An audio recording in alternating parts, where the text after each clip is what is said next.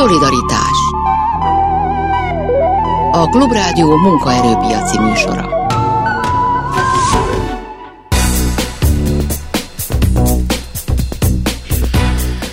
Bértárgyalások, vendégmunkások, a magyar munkások helyett ezzel a témával kezdjük. A Vasas Szakszervezeti Szövetség alelnökével lesz a műsort. Jó napot kívánok, Sámeszi János vagyok. A műsor második felében pedig majd a kereskedelmi alkalmazottak szakszervezetének elnöke lesz a vendégünk, akivel szintén beszélgetünk arról, hogy milyen ma a kiskereskedelemben dolgozni, mire számíthatnak a munkavállalók bíremelés, illetve jutalma prémiumok címen 2024-ben és kicsit a munka intenzitásáról, a nehézségről is beszélgetünk majd, tehát a műsor második felében már is kezdünk. Szolidaritás László Zoltán, a Vasas Szakszervezeti Szövetség alelnöke a vendég. Nagyon szépen köszönöm, hogy eljöttél. Örömmel jöttem. És hát mielőtt rátérünk mindenféle szakszervezeti ügyre, egy kérdést a politikáról fel kell, hogy tegyek, ami ebben a műsorban szokatlan, de egy magyar narancs cikkben azt olvastam, hogy fölmerültél Győri polgármester jelöltként, ellenzéki polgármester jelöltként, hogy kinek a jelöltjeként az számomra nem egészen világos.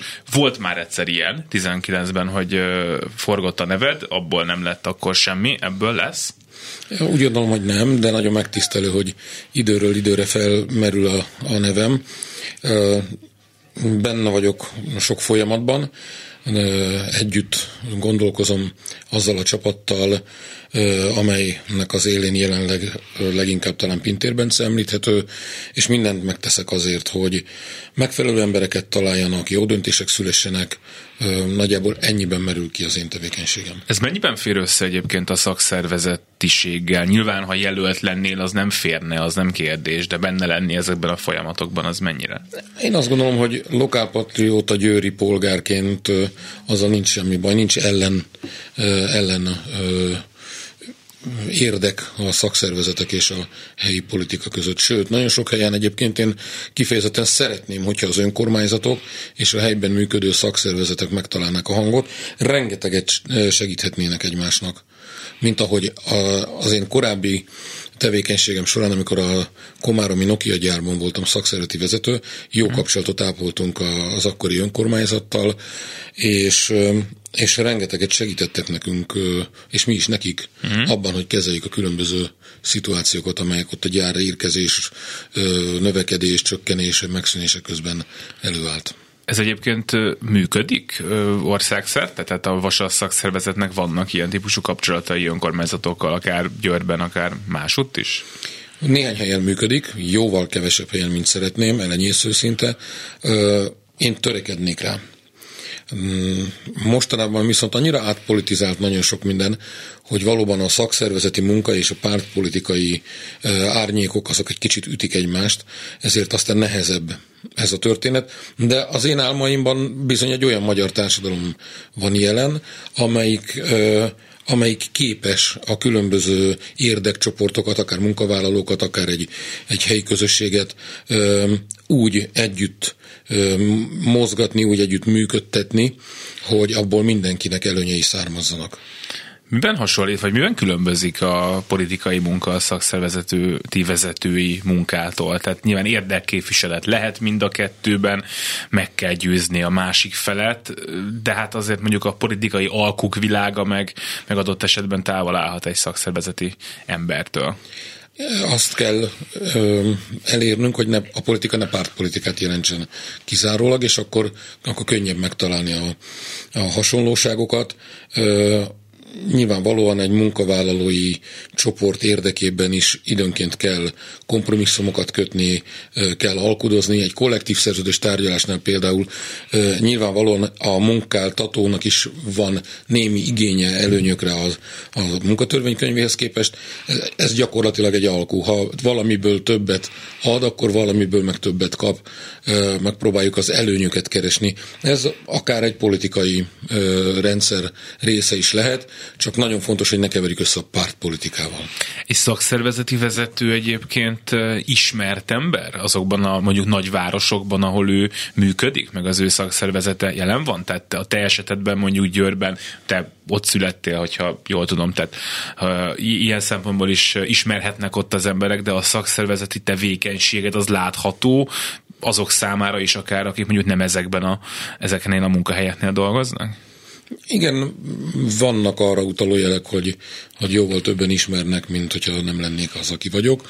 Üm, úgyhogy azt gondolom, hogy valamennyire igen, hát szerepelek médiában, uh-huh. különböző médiafelületeken, megszólalok időnként, nyilván van ennek hatása. És az kell egyébként? Mert nyilván mm, mi tudjuk, mert mi csinálunk szakszervezeti műsorokat, de egészen biztos vagyok benne, hogy van egy csomó szakszervezeti ember, aki lehet, hogy őrült nagy harcokat vív bértárgyalásokon, és ér el nagy eredményeket, de soha a büdös életben nem látjuk, nem hívjuk be ide, nem tudunk róla, és nem tudnak róla az emberek sem.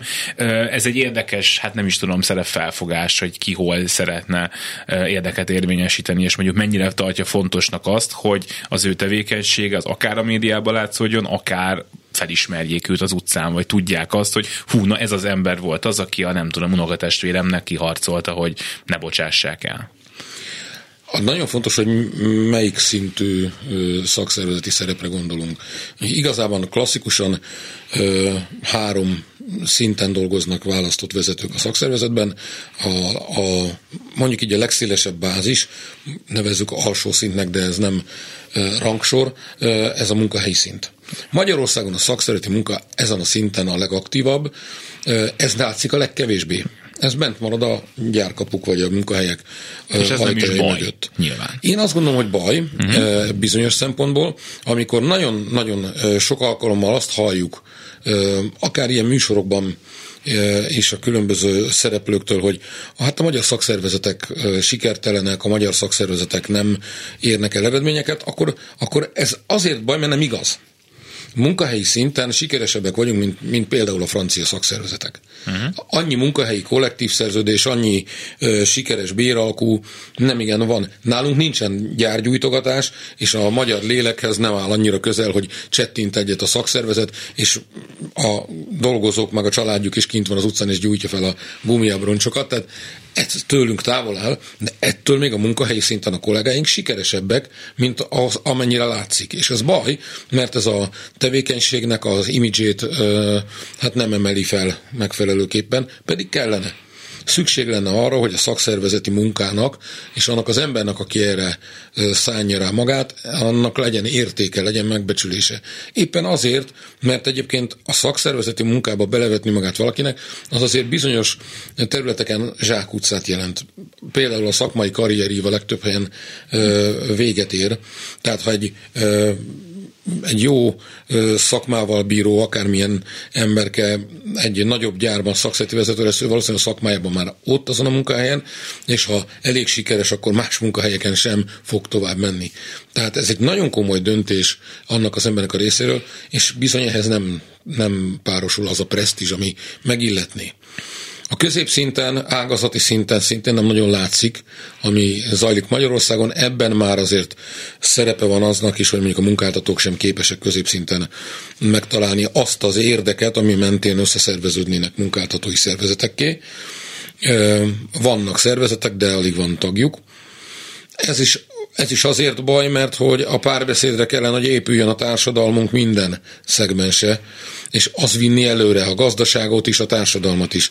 Ehhez nem nőttünk fel, sem egyénként, sem szervezetekben élő emberekként, vagy munkáltatói szervezet, munkáltatóként. Tehát ez is egy probléma. És van a legfelső szint, ez a konfederációk szintje, akik a mindenkori politikával állnak párbeszédben, vagy ők a partnerek, ők vitatkoznak. Elvileg az ő feladatuk az, hogy a munkavilágát, a munkavállalók ö, ö, körülményeit, szociális körülményeit, gazdasági körülményeit mind-mind-mind valamilyen módon képviseljék befolyásolják a munkavilágát a dolgozók érdekében, de ez már társadalmi érdek is. Na ez látszik egy picit, ez, ennek van valami látszata ma Magyarországon, és valóban itt vagyunk a legkevésbé sikeresnek nevezhetőek, hiszen mindenki látja, nem árulok el titkot, a mai magyar politikai vezetés nem akar szóbálni a szakszervezetekkel. Ha igen, akkor is ez egy viszonylag ö, ö, szép színház, de nem egy sikeres, nem egy eredményes ö, folyamat. Úgyhogy, úgyhogy valójában a szakszervezeti munka különböző szintjein ö, különböző eredményességgel vagyunk élni, és pont a eredményesebb rész nem látszik. Csak az ágazati szakszervezetekről egy gondolat, mert hogyha jól értem, amit mondasz, hogyha ott sikerülne mind a szakszervezeteknek, mind a munkaadóknak kialakítani ezeket a struktúrákat, abból következhetnének olyan vívmányok, mint mondjuk ágazati kollektív szerződések, meg hasonlók. Tehát azt mondom, hogy na, ebben az iparágban van egy minimum, amit mindenki mindenhol az ország keleti felétől a nyugati feléig mondjuk megkeres, most nagyon leegyszerűsítve ezt a dolgot, ez, ez mondjuk miért nem megy jobban? Hogyha kicsiben, meg helyi szinten, meg egyébként ügyesen tudnak szerveződni. Um, hát amit mondtál, az azzal függ össze, hogy a munkáltatók nem látják meg ebben a saját érdeküket, és ennek az oka az is, hogy a munkavilágának szabályozása eléggé abba az irányba ment el, hogy a gazdasági érdek az erősebb, mint a társadalmi érdek. Így aztán nagyon sok mindent bent lehet tartani a a fekete dobozokban gazdasági érdek címen, üzleti titok címen. Ezek kinyílnának, hogyha ha a munkáltatók, munkáltatói szövetségekben a szakszervezetekkel tárgyalnának, akkor ilyen saját kis takargatni való ügyek nem befolyásolnák a helyi megállapodásokat, a helyi döntéseket ezek a kis takargatni való ügyek, ezek hol kevésbé, hol nagyon simlis ügyek, és nem tesz jót az országnak, hogy ezek vannak. Tehát mindenkinek jobb lenne az, kivéve a, a simli előnyét élvezőket, eh, hogyha ha működne az ágazati szint, de sajnos eddig még nem jutottunk el. Nem vezet ez oda, amiről egyébként ugye gazdaság interjúban szoktunk rengeteget beszélni, hogy a politika Magyarországon a gazdasági növekedést helyezi a legelső helyre, tehát ha a GDP nő, akkor minden nő és minden jó, és hogyha az a célunk, hogy a GDP nőjön, akkor a kötözködő szakszervezet, amelyik azt mondja, hogy munkavédelem, az egy ilyen problémás valami, mert hogyha itt ezeknek arra kell időt fordítani, hogy, hogy nem tudom, képezzenek meg meg költsenek, meg, meg vigyázzanak, akkor ne adj Isten a melósok hazamennek 10 óra után, és nincsenek ott 14 óráig, és akkor a GDP nem nő annyira. Ez nem jó nekünk. Mintha a politika ezt mondaná, hát mit tud erre mondani a szakszervezet? Nagyon jó meglátás. A, az, ez egy elmélet, ez egy közgazdasági elmélet, és rengeteg közgazdasági elmélet van, ami meghatározza azt, hogy hogyan viselkedik egy ország gazdasági vezetése, gazdaságpolitikája. Én azt gondolom, hogy csak a GDP-vel nem nagyon lehet mérni semmit.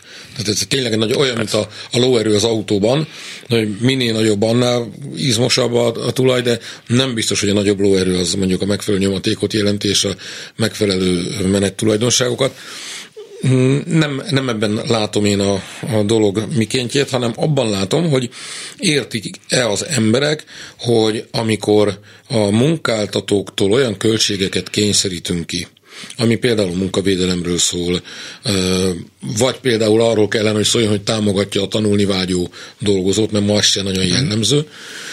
Hiszen addig sincs ott, hogy termelje a GDP-t. Így van, és ugye azt mondja, hogy haló, haló, én nem jótékonysági intézmény vagyok, hanem, hanem szigorúan profitorientált üzlet. És erre kellene tudnunk együtt válaszolni, ehhez kellene szakszervezet, tudatos szakszervezeti tagokkal, erre kellene tudni válaszolni azt, hogy haló, haló, ennek az országnak, meg nekünk dolgozóknak is van gazdasági érdeke. Az, hogy te kapsz infrastruktúrát, működtetheted a vállalkozásokat, ügyesen kikerülhetsz egy csomó adót, netán még országi uh, adóbevételből támogatásokat is kapsz az, az attól van, hogy mi a te gazdasági érdekeidet szem előtt tartjuk.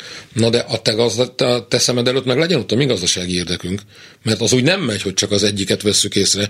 Úgyhogy igenis ez nagyon fontos lenne, hogy értsék az emberek, nem a munkahelyekkel játszunk akkor, amikor ilyen, ilyen költségekért ö, harcolunk, vagy ilyen költségeket teremtünk bizonyos eredményekkel, hanem a társadalom miért harcolunk, és a társadalom érdekéért. Úgyhogy ez itt a harmadik országbeli munkavállalók kérdésköréhez kötődik például ez is, hogy, hogy a harmadik országbeli munkavállaló ö, minden más szempontot most félretéve egyet nem tud, amit a magyar, hogy a, a magyar az a, a fizetését elkölti a saját kis környezetében. Ott a helyi ipart, a, a kisboltost, a fodrászt, a kocsmárost ö, is fenntartja. Tehát az, hogy, hogy működik egy kis közösség, egy kis térség, egy kis gazdasági térség, abban benne van a munkavállalók bére. A harmadik országbeli emberek alig hagynak itt a bérükből.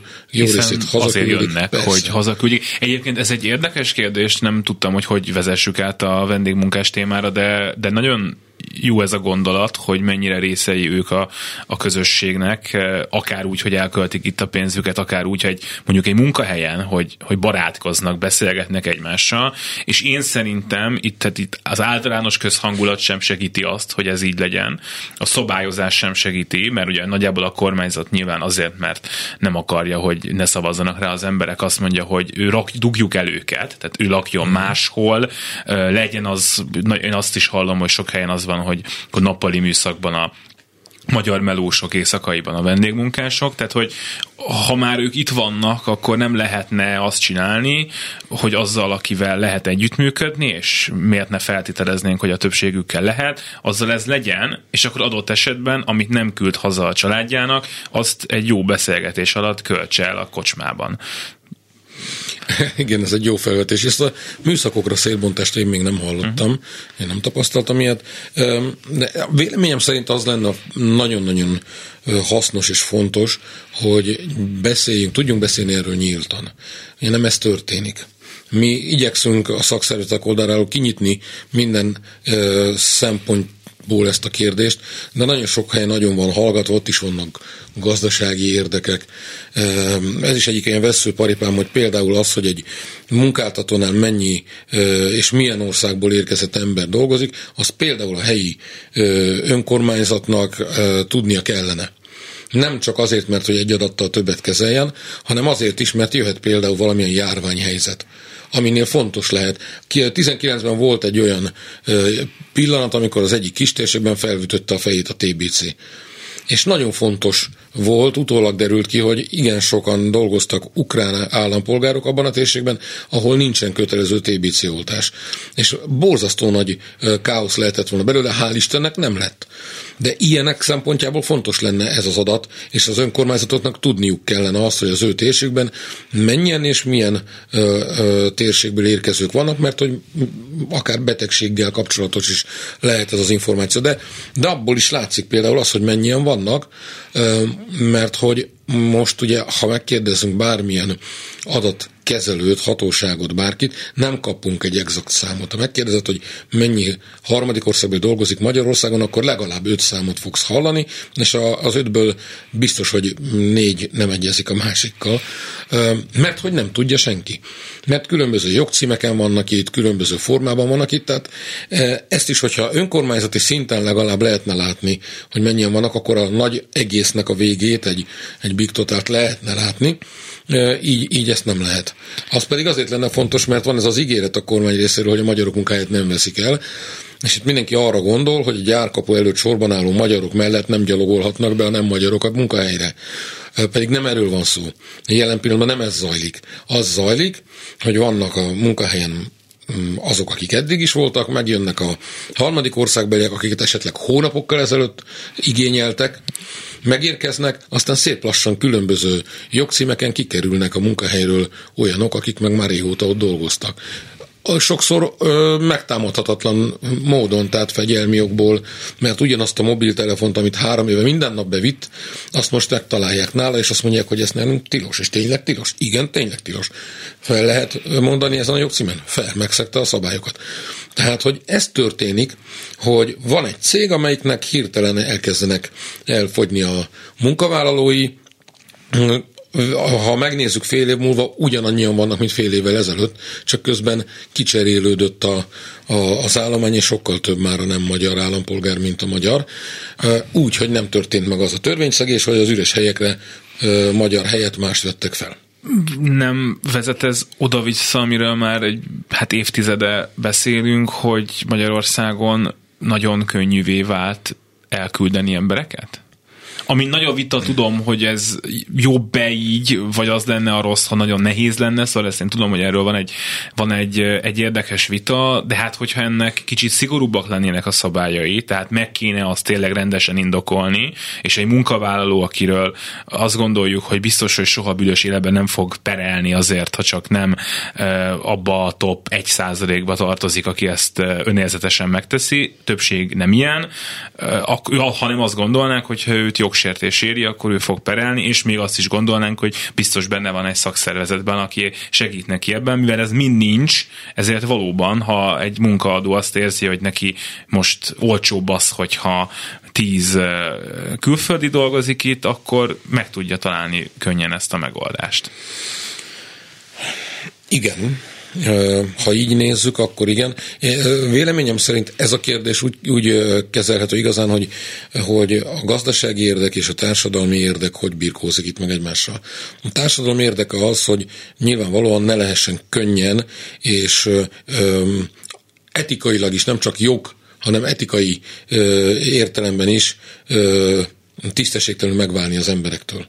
Tehát etikailag is legyen rendben, és nyilván egy jogszabály meg legyen etikus jogszabály, az védje az embert. És akkor nyilván ebben benne van is, hogy a, azoktól a dolgozóktól is kell védeni a, a munkaadókat, meg a többi munkavállalót, és a gazdasági eredményeket, aki meg nem oda való valóban. Tehát, hogy itt kell valami egyensúlyt találni. Ez lenne a társadalmi érdek. Egyébként a gazdasági érdek is, meggyőződésem szerint.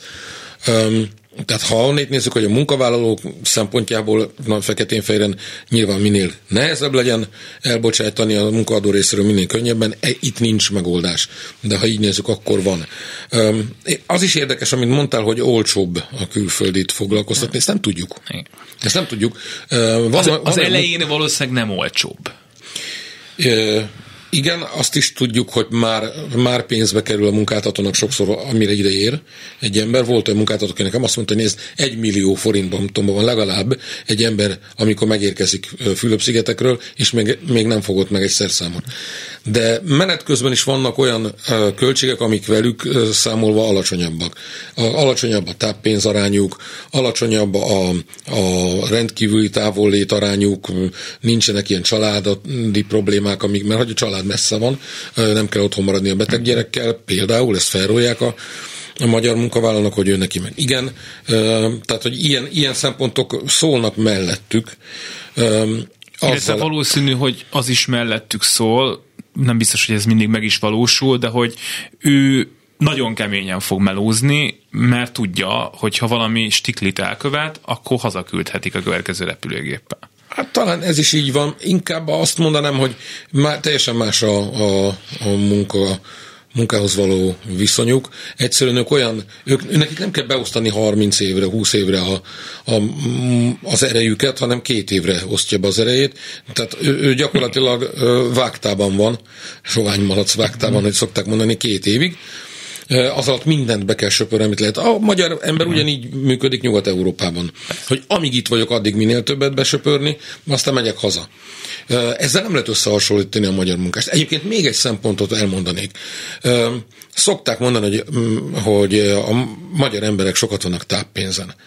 És én azt szeretném hozzátenni, hogy ha ez igaz, mert igaz, ne róljuk már fel egy olyan társadalomban, amelyik olyan beteg, hogy Igen. sírni lenne kedvünk, annak ne róljuk fel, és amikor összehasonlítják a harmadik országbelit a magyarral, akkor nézzük meg, hogy akik ide érkeznek, biztos előválogatáson esnek át, de nem cukorbeteg, mozgásszervi problémás, szív- és érrendszeri keringési problémás emberek jönnek ide dolgozni.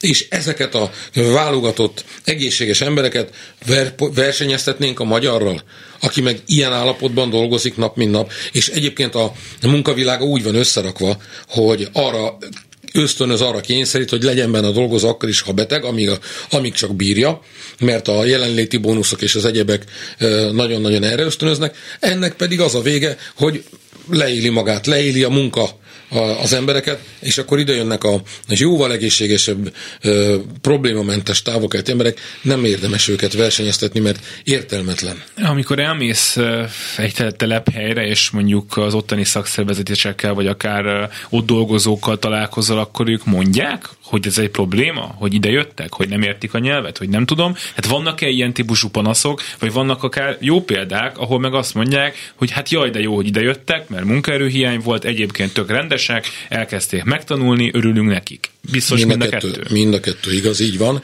Alapvetően legtöbb Fülöp-szigeteki munkavállalóhoz kötődően jó élmények a munkavállalóink, a tagjaink részéről is, vannak tagjaink is közöttük, tehát léptek már be. Volt, akik nem értették, hogy a szakszervezet miért képviseli őket.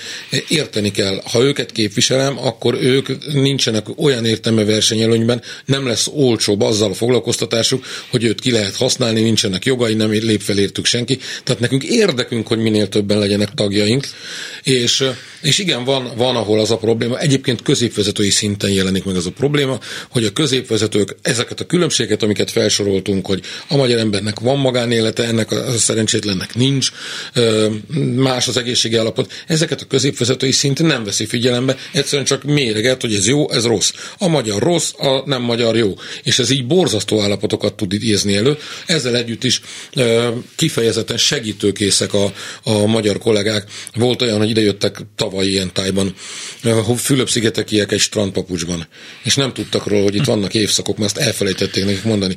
A mieink gyűjtöttek nekik ruhát, cipőt, hogy ne fagyjon meg. Az egyik dolog, amit mondtál, hogy lépjenek be a szakszervezetbe minél többen, ezt mások is mondják, meg is kapjátok érte a kritikát, de hogy ez lehet az egyik olyan dolog, és kérdezem, hogy még mi minden, ami azt a célt szolgálná, hogy ne legyenek robbanások, meg nagyon nagy problémák abból, hogy, hogy jönnek ide a vendégmunkások, mert jönni fognak, az már látszik, tehát ez nem fog visszafordulni. Többen lesznek, itt lesznek, jó lenne, hogyha tudnánk rendesen együtt élni, és csúnyát mondok, de együtt termelni a GDP-t szépen. Normális szabályozó kell, ami például az ő lakhatásukról szól, ne legyen az olcsó, hogy őket tömegszálláson lehet szállásoltatni. Normális szabályozás kell abban, hogy őket se lehessen agyonhajtani túlórával, de az nem baj, hogy egyébként a magyar embereknek nem kell annyi kötelező túlórát vállalni, mert nagyon sokan nem is bírják már. Tehát az jó, hogy levesznek terhet a, a kollégák válláról, az nem jó, hogy a kollégákat miattuk másként minősítik, és az sem jó, hogyha úgy tűnik, hogy elveszítik a, az állásokat a magyarok miattuk. Ezeket rendbe kell rakni, normálisan kell szabályozni, ehhez pedig az kellene, hogy aktuális barátságos kormányunk vegye már észre, hogy ha a szakszeretekkel párbeszédbe lép ebben a témában is, mint nagyon sok másban, akkor sokkal jobban tudja szabályozni, sokkal hasznosabban tudja kialakítani az ilyen dolgokra vonatkozó szabályokat. Vannak a szakszervezeteken belül, vagy a szakszervezeten belül ezt nem fogad valószínűleg kiteregetni, hogyha vannak, de viták azzal kapcsolatban, hogy, hogy mit kéne csinálni? Tehát akár azzal, hogy akarjuk-e mi, hogy belépjenek hozzánk vendégmunkások, mert hát mit fognak szólni a tagjaink, akik ennek nem örülnek? Én büszkén teregetem ki, hogy rengeteg vitánk van, hiszen mi, egy, mi olyan emberekből álló szervezet vagyunk, a szakszereti emberek habitus ilyen, hogy, hogy mi men, vitatkozunk mindenről, és megbeszéljük. Ez a jó. Hát nem, ha ilyen katonások lennénk, vagy ilyen pártfegyelmezettek lennénk, és nem lennének viták, az nem lenne jó. Vannak vitáink, ettől még egy tábor vagyunk, ettől ö, kifelé az, hogy képviselni, mivel fölálltunk az asztaltól, és ez a fontos. A, az, a tudnivalókat, az érzéseket, a, a, a sok mindent, ami a közös ügyeinkhez kötődik, azt tegyük ki az asztalra. Látsz ilyet, konkrét esetet, sokat vagy többet már, ahol, ahol biztosra azt lehet mondani, hogy jöttek vendégmunkások, és azért bocsátottak el már korábbi magyar munkavállalókat, mert volt a helyükre más? Sajnos láttunk, ilyet így van. Egy-két helyen meg is írták Igen. ezt. Úgyhogy van ilyen, reméljük, hogy ennek időben vége lesz. Láttunk olyat is, ahol eddig nem akartak a szakszereti kollégáink egy szervezetbe tartozni a harmadik országbeli kollégával, most meg már befogadják őket. Tehát változik minden. Az a lényeg, hogy jó irányba változon, és hogy beszéljünk, beszéljünk, beszéljünk, mert ha nem tudunk egymással beszélni a dolgainkról, akkor leszünk az igazi vesztesei a mindennapjainknak. És akkor nem nagyon lesz már időnk bérekről beszélni, úgyhogy ez egy ilyen utolsó kérdés lesz csak. Most már 2024 elején vagyunk, nyilván kötöttetek már erre az évre bérmegállapodásokat, meg fogtok is még kötni. Mennyire látod pozitívan a képet, és hogyha tudsz valami átlagos számot mondani, hogy itt milyen béremelések lesznek idén, akkor, akkor hajrá. A 12-15 százalékos sávban mozgunk eddig a legtöbb bérmegállapodással. Rosszabbul indult az év, tavalyi év vége, meg az idei év eleje, tehát ezek a bér megállapodások, de egyenlőre ebben a sávban vagyunk, tehát kicsit jobb lett, mint hogy kinézett. Voltak 2-3 százalékos ajánlataink is, uh-huh. azért 12 alatt nem nagyon írtunk alá. Én úgy érzem, hogy a realitás előbb-utóbb munkáltatókat beletereli abba a megállapodásba, amit, amit már aláírunk. Boldogok sose vagyunk, mert ha egyszerűen úgy érzem, hogy egy bérmegállapodás után minden rendben, akkor azonnal leteszem a szakszervezeti mellényt. Állíthatjuk, hogy egy érezhetően jobb éve lesz a munkavállalóknak a 24-es, mint a 23-as? Bármit állíthatunk, de hogy nem lesz jobb éve a munkavállalóknak 24-ben, mint 23-ban volt, azt én, én feltételezem. László Zoltán, a Vasas Szakszervezeti Szövetség alelnöke. Nagyon szépen köszönöm, hogy itt voltál. Én is köszönöm. Szolidaritás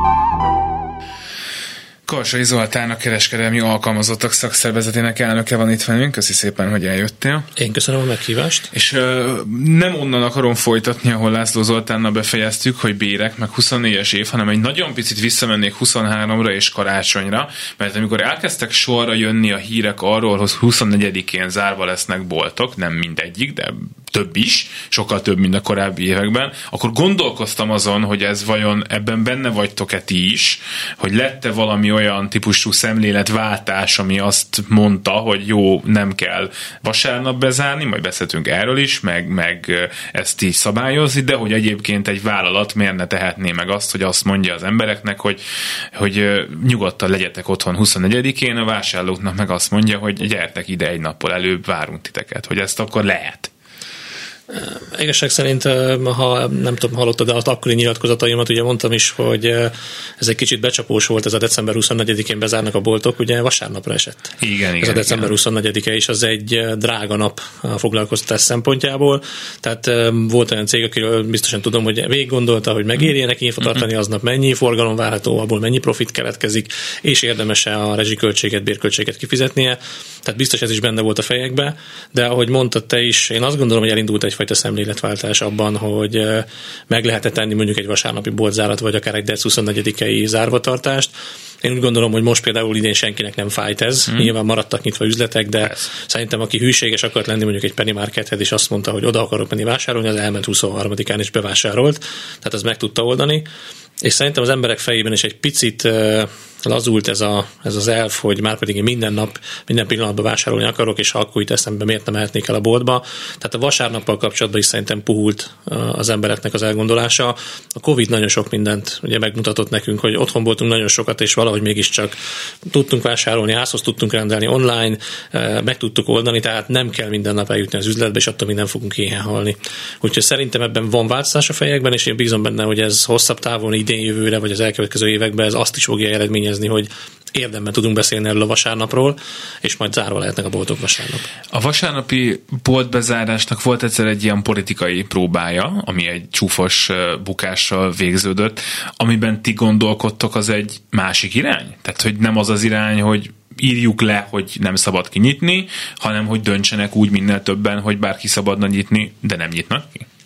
Hát őszintén ezt most is megtehetnék a vállalatok, Persze. hogy önként úgy döntenek, hogy nem nyitnak ki, és volt is nekünk olyan gondolatunk, hogy talán ha több vállalattal leülünk, és néhány nagyot meggyőzünk arról, hogy közösen döntsenek úgy, hogy nem nyitnak ki vasárnap, akkor ez, ez egy jó irány lehetne. Csak a magyar jogban vannak ilyen érdekes szabályok, hogy vajon felmerült az egyikükben, és mindenki rögtön vissza is varolta a témától abban a pillanatban, hogy ez nem minősülne kartelezésnek. No. Tehát, hogy ők összeülhetnek-e adott esetben egy ilyen témáról mondjuk négy-öt nagy vállalat, mert tényleg, hogyha a legnagyobbakat az ember meg tudja győzni, a kicsi azt mondja, hogy nekem eddig se érte meg, akkor én is bezárok. Hát ők bezártak, akkor erről ennyit és én nagyon szerettem volna leültetni őket, és volt is olyan cégvezető, aki azt mondta, hogy igen, ő ezt támogatja, szerintem van erről értelme beszélgetni, és akár abban is nyitott volt, hogy más cégvezetővel, akivel nekem nem volt kapcsolatom, beszélne, és üljünk egy asztalhoz. De aztán feljött ez a kérdés, és igazából nem tudtuk megválaszolni, hogy ez szabály, szabályos lett volna, nem lett volna szabályos, nem akar senki kockáztatni. És így nem tudtunk erről leülni beszélgetni. De egyébként, ha megnézed, ugye a környező országokban most már az egyre több helyen van ilyen szabály, tehát azt, amit mi régen csináltunk, azt azért most már a horvátok, szlovákok, tehát így többen eh, próbálják átörökíteni. Ausztriában eddig sem nagyon volt értelme átmenni vasárnap, mert nem találtál nyitva üzletet.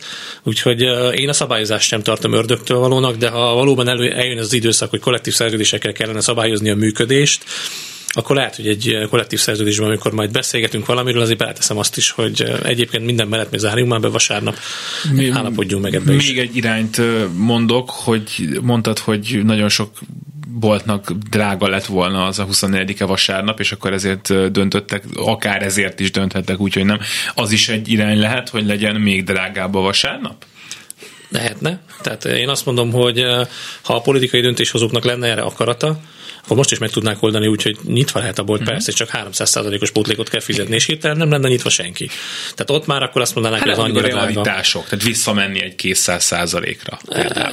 De 200 százalékkal szerintem lenne egy kis szerencselóbb, aki bepróbálkozna, azt mondaná, hogy én megpróbálom hát ha, Szerintem, ha ezt meg háromszorozzuk, akkor azt mondaná, jó, akkor befejeztem én is. Tehát ott, de ha lenne akarat rá, akkor meg lehetne ezt oldani úgy is, hogy nem tiltok én meg semmit. Egyszerűen csak nem éri meg. És lehet viszont, hogy lenne néhány olyan munkavállaló, aki meg azt mondja, hogy ő egyébként nagyon szívesen dolgozik vasárnap, és halára keresi magát, ha, ha nyitva, ha hajlandó hát, kinyitni a ha emlékszem, most legutóbb az volt a kezdeményezés a kasznak, hogy zárjunk be hamarabb, és legyen mondjuk uh-huh. fél nap a vasárnap. Pont ezért gondoltuk így, hogy akkor a fél napi beosztás meg tudja úgy csinálni a vállalat, hogy hogy aki szeretne dolgozni, az fog Igen. tudni, aki meg eddig se akart, annak meg nem kell vasárnap dolgoznia. Tehát ez, ez volt az elgondolás mögött akkor. Említetted az étel kiszállítást, de alternatívának csak most eszembe jutott, hogy az egyébként bármiben ö, problémát okozhat nektek? Tehát létezik olyan bolt, ahol azért nincs ott két ember, aki eddig ott volt, mert már többen szállítatnak haza kaját, hogy ez annyira kicsi Magyarországon, hogy ennek nincs jelentősége. Nem nagy még Magyarországon, de szerintem ez egyre terjed. Uh-huh. A Covid alatt olyanok is kipróbálták, akik korábban azt mondták, hogy én soha nem fogok online rendelni, nincs az az isteni, látni akarom, meg akarom fogni a narancsot, a paradicsomot. Ők is meg kellett, hogy próbálják, nem volt sok embernek választása. Terjed, terjed, de talán ez még nem öltött olyan méreteket, hogy ezért szűnnének meg munkahelyek az áruházakba. Hát ha már ilyenre gondolsz, akkor sokkal inkább mondjuk az önkiszolgáló pénztár az, ami megszünteti igen. a pénztáros munkakört, hiszen szkennerre magadnak, és, és akkor oda nem kell kasszás abba az áruházba. Na, és ez mekkora mértékű egyébként? Tehát, hogy me, de vannak olyan boltok, ahol gyakorlatilag egy kassa működik, vagy az is úgy működik, hogyha valaki nagyon be akar állni oda, akkor oké, okay, beáll oda egy, egy kasszás, de egyébként önkiszolgálás van mindenhol.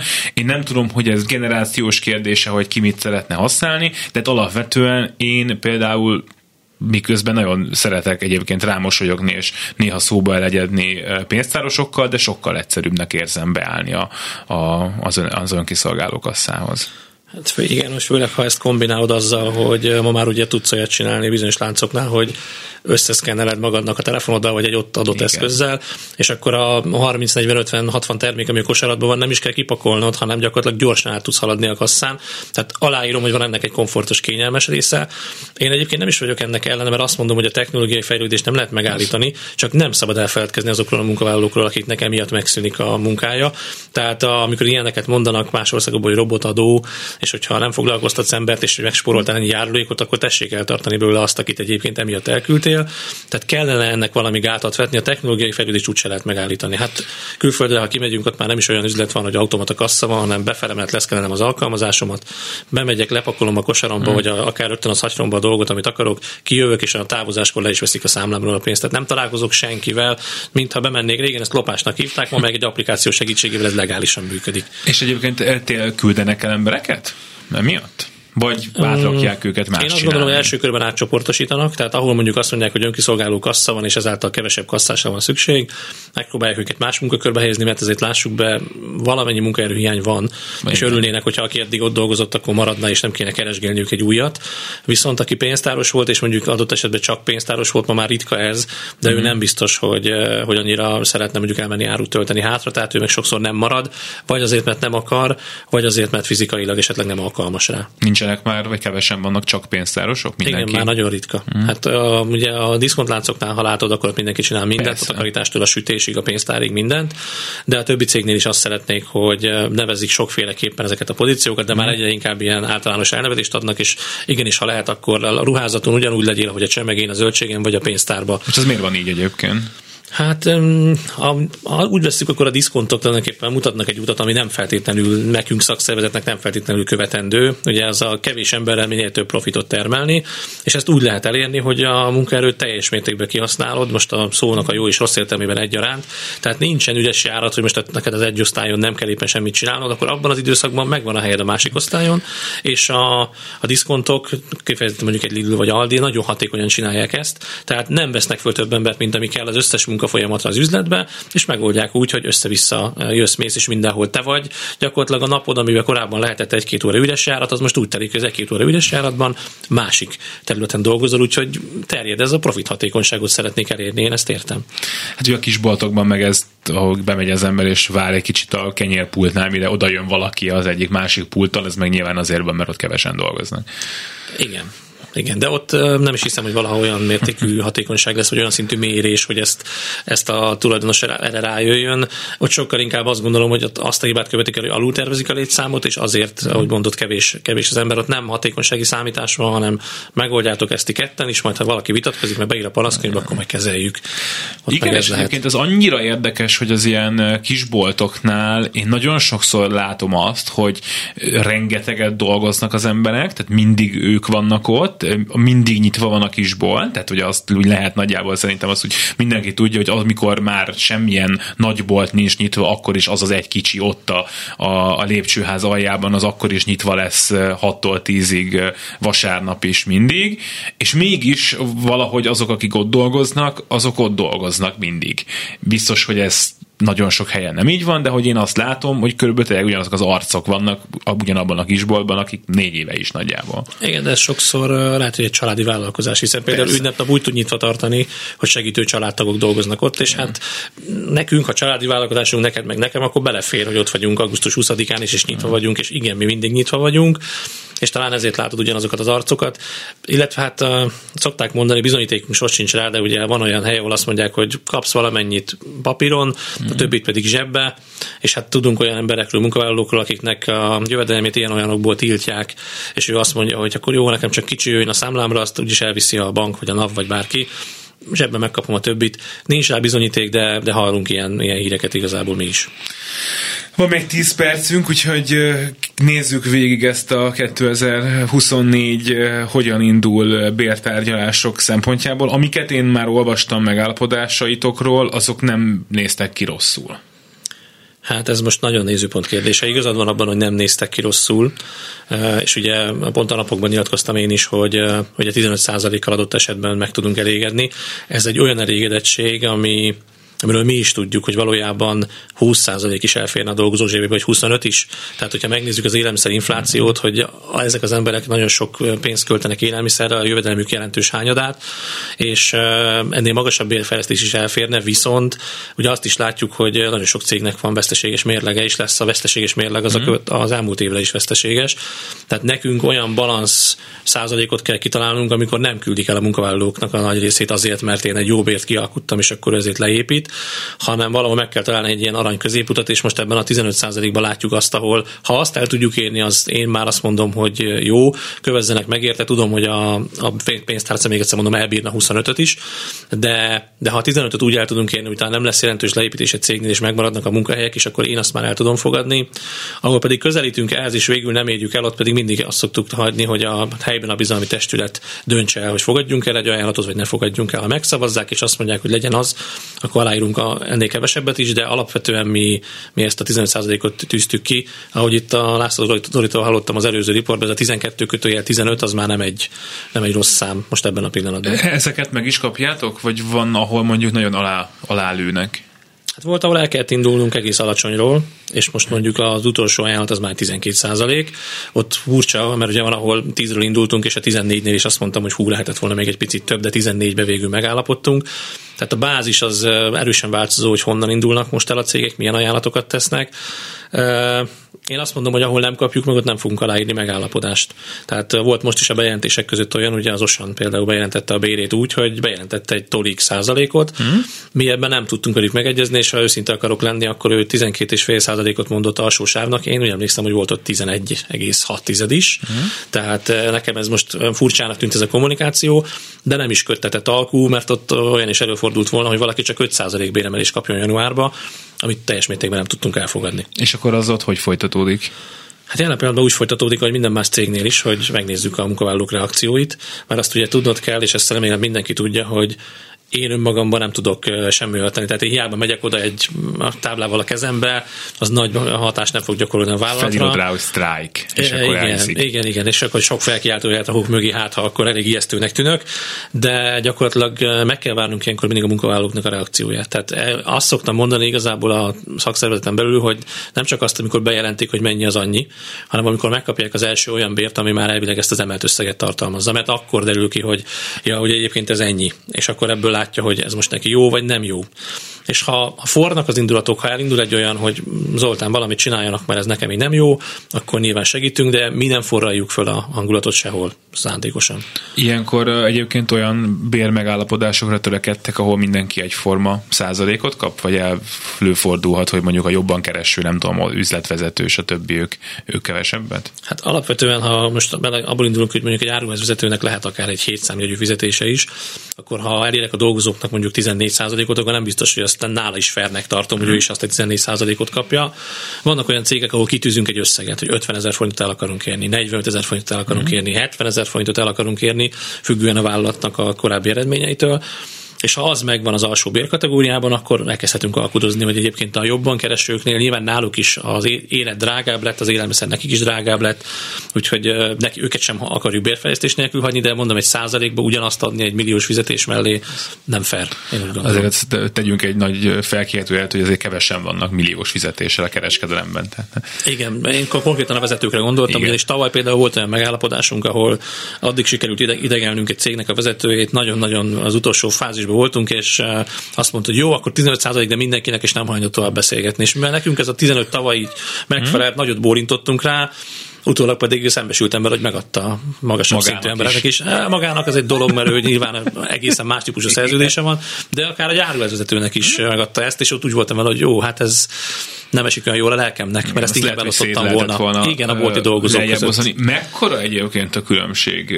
Ha azt mondjuk, azt kérdezem tőled, hogy mennyit keres Magyarországon egy, egy bolti eladó, vagy egy kasszás, megbeszéltük az előbb, hogy mindenki mindent csinál, úgyhogy én nem tudom pontosan, hogy mi a hivatalos elnevezés, akkor, akkor egy két nagyon nagy különbségű számot fogsz mondani, hogy innentől odáig? Tehát, hogy mi az, aminél kezdődik, és hol Igen. végződik? Hát én azt gondolom, hogy ha túl leszünk az idei bértárgyalásokon, akkor szerintem 350 alatt nem uh-huh. valószínű, hogy lesz, lesz bér. Bruttó. Igen, természetesen sajnos bár nettó lenne, de nem, nem tartunk ott. Hát fölfelé pedig uh, tudunk, nyilván látsz néha te is olyat, hogy 500 ezer forint elérhető jövedelem ah, teljes munkaidőben. Tudja a német igen, igen, a diszkontláncoknál, igen. Annyit igen. keresnek, hogy tényleg hát őrület. Nem tudom egyébként, hogy valójában annyit keresnek mert ott meg ők azt mondják, hogy nem sok teljes munkaidős munkavállalójuk van, és a teljes munkaidős bér jó hangzik, de valójában 6 órás leszel, amikor igen. felvesznek, és akkor arányosítva jó a bér, tehát jobb a bér, mint amit az előbb mondtam, de én azt gondolom, a teteje lehet 500 ezer forint körül, ha pedig egyébként kinyitod ezt az ollót akár egy úgy, hogy kereskedelmet így beleérted a logisztikát is, hmm. akkor ott mondjuk egy targoncásnak akár egészen eh, jó jövedelme is tud lenni. Tehát nem azt mondom, hogy vagyonokat keres, de akár a kétszeresét is meg tudja keresni annak, amit egy bolti alkalmazott. Igen, azt hiszem, hogy egy targoncás az például kifejezetten uh, szépen tud keresni. Ezzel ti egyébként uh, foglalkoztok? Tehát, hogy uh, amikor látjuk azt, hogy mondjuk egy magyar tulajdonú közepesnél ott azért nyilván jóval alacsonyabbak a bérek, mint egy német tulajdonú nagyobbnál, ti ezeket akarjátok akarjátok vinni? Tehát, hogy van ilyen, hogy akkor jó, ahol kevesebb, akkor ott valahogy szedjétek már össze magatokat? Hát, Vagy el kell fogadni azt, hogy egy A cég és B cég között nagy a különbség. Ugye ez azért furcsa, mert akkor, ha így ebből gondolkodunk, akkor érdekem lehetne, hogy a nagyobb cég ne emeljen annyit, ahogy jobb a B. Ilyet meg sose fogok mondani. Tehát ez, amit el lehet érni, elérem. Alul nyilván azzal szoktam őket motiválni, hogy a munkaerőpiacon ő olyan helyzetbe kerül majd, hogy amikor munkaerőt keres, akkor az ő ajtaja lesz a rangsorban mondjuk a nyolcadik. Tehát az a munkavállaló, aki kereskedelemben munkát keres egy nagyobb városba, az előtte, miatt hozzájutna hat ajtón vagy hét ajtón még be fog menni megnézni, hogy ott mit adnak. És vajon hány ember jut el a nyolcadik ajtóig, tehát lesz-e neki munkaereje, amikor föl akar venni valamit. Ezzel szoktam őket abba az irányba tolni, hogy mindent értek, az üzleti eredményt is, és minden, de ha szeretne pótolni kilépő embert, akkor ahhoz ennyi bér legalább kelleni fog amikor kereskedelmi dolgozók béréről beszélünk, akkor szinte mindenkinek tényleg az jut eszébe, hogy Penny, Aldis, Pár, stb. Azt meg tudod mondani, hogy egyébként a kereskedelmi dolgozó, tehát még egy eladóknak a nagy része az amúgy milyen típusú boltokban dolgozik? Mert én azt gondolnám, hogy sokkal többen dolgoznak egy kis boltokban, mint Igen. azt mi hisszük. Igen, sokkal többen dolgoznak, tehát a nagyvállalatokat összeadod, és mondjuk megnézed, hogy a kereskedelemre 250 ezertől 350 ezerig mondanak számokat függően attól, hogy az autókereskedőt és mindent beleszámítunk-e oda. Sokan dolgoznak kisboltokba, és őket egyébként mi nagyon szeretnénk képviselni, de nagyon-nagyon nehéz, uh-huh. mert ugye olyan cégnél dolgozik, ahol mondjuk összesen dolgoznak négyen, öten, uh-huh. és szívesen megyünk oda segíteni, csak ugye nekünk is végesek a kapacitásaink, tehát felaprózzuk magunkat, és nem mindenhova tudunk odaérni.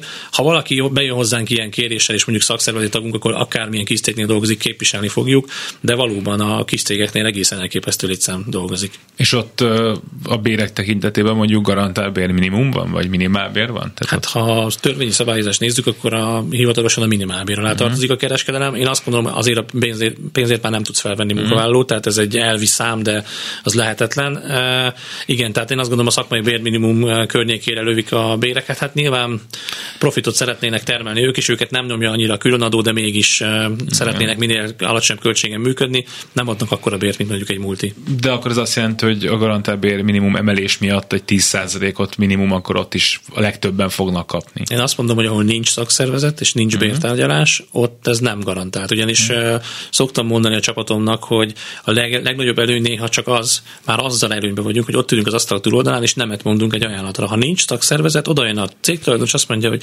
hát én egy jövőre mondanak egy 6,8%-os inflációs előrejelzést, én egy héttel, nyolccal túlfizetem őket, és akkor magába eldöntő 8%-ot fog adni. És senki nincs, aki azt mondaná neki, hogy figyelj, kevés lesz, figyelj, érveljünk, nézd meg a többiek bérét. Tehát ahol nincs érdekképviselet, ott én ezt nem tudom abszolút garantálni, és őt is tudom képzelni, van, ahol ez nincs hmm. meg. Milyen év lesz dolgozói szempontból? 24? Hát nem akarok a szembe menni László Zolival, aki az előbb itt volt, és azt mondta, hogy szerinte rosszabb, vagy nehéz év lesz ez a 2024. Hát sok minden múlik majd a gazdaság teljesítményén. Hogyha újra lesz eh, forgalom a kereskedelemben, mm-hmm. akkor nyilván könnyebb lesz az élet. Ha egy picit enyhítenének ezen a extra profit külön adó terhen, akkor, a, akkor könnyebb lenne sok minden a vállalatoknál is, mert most a bértárgyalásokon is megkapjuk, hogy értjük Zoltán, mit szeretne, de 10 milliárdot fizettem be idén erre az adóra ha itt lenne, akkor beszélgethetnénk róla. Tehát én várom, hogy azért jön ki az ország ebből a válságszerű állapotból, és ha javul az év, és jó lesz, jobb lesz az év, akkor remélem ez a munkavállalóknak is évvégére már érezhető lesz. Karsai Zoltán a kaszelnöke. Nagyon szépen köszönöm, hogy itt voltál. Én is köszönöm. És ezzel a műsor véget ért, a szerkesztő Gerendai Balságnes volt, a technikus pedig Horváth Ádám. Nagyon szépen köszönöm a figyelmüket, maradjanak mindenféleképpen a Klubrádióval. Minden jót! Szolidaritás A Klubrádió munkaerőpiaci műsorát hallott.